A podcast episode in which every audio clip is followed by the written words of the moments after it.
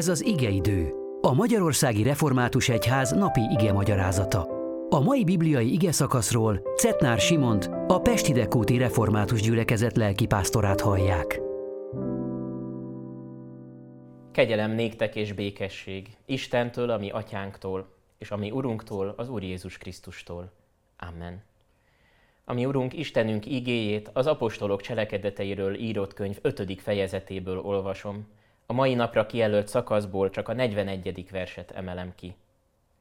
Ők pedig örömmel távoztak a nagy tanács színe elől, mert méltónak bizonyultak arra, hogy gyalázatot szenvedjenek az ő nevéért.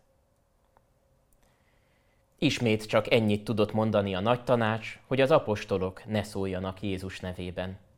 Ők pedig tudták, hogy éppen ez az egyetlen dolog, amivel nem hagyhatnak fel, hiszen Jézus ezzel bízta meg őket.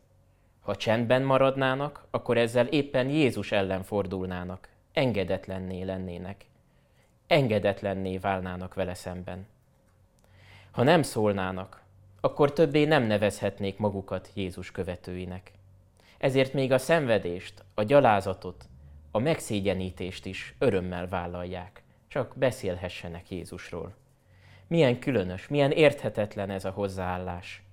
Ebben a pillanatban a gyalázatból, a szenvedésből, a megaláztatásból jutalom lesz. Sőt, öröm. Jézus előre megmondta, boldogok vagytok, ha én miattam gyaláznak és üldöznek titeket, és mindenféle rosszat hazudnak rólatok. Örüljetek és újongjatok, mert jutalmatok bőséges a mennyekben, hiszen így üldözték a profétákat is, akik előttetek éltek. Igen, mert akik Jézusért szenvednek, azokról kiderül, hogy jó úton járnak. Ezzel még inkább csak közösségbe kerülnek urukkal, hiszen így lesznek részesek Jézus szenvedéseiben. Ahogy Péter is írja, hiszen erre hivattatok el, mivel Krisztus is szenvedett értetek, és példát adott nektek, hogy az ő nyomdokait kövessétek. Vajon hogy lehet örülni a szenvedésnek? Úgy, hogy Jézus követői a színfalak mögé tekinthetnek, és láthatják, hogy bár ők most a kihallgató tanács előtt állnak, a valódi harc már eldőlt. Ők már a győztes oldalon állnak. Jézus győzött a bűn, az ördög és a halál felett. Aki pedig Jézusban hisz, az tudhatja, Jézus átviszi őt a halálból az életbe. Már biztonságos, elrendezett helye van a mennyben.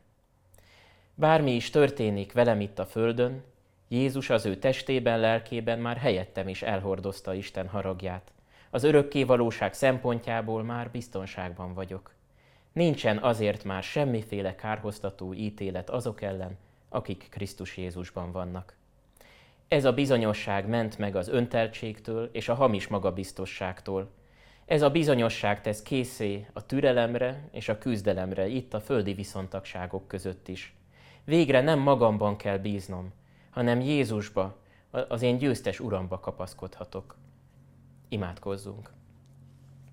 Urunk, Te győztes és hatalmas Úr vagy. Köszönjük, hogy a Te kegyelmedből élhetünk. A Te szavad számít igazán. Mi nem tudjuk a magunk szívét megváltoztatni, de Te naponta tisztogathatsz, megújíthatsz, megszentelhetsz minket. Azt is el tudod végezni bennünk, hogy még a gyalázatot, a támadást is örömmel fogadjuk hiszen Te előttünk jártál, Urunk. Tegyél készé erre bennünket, kérünk. Amen.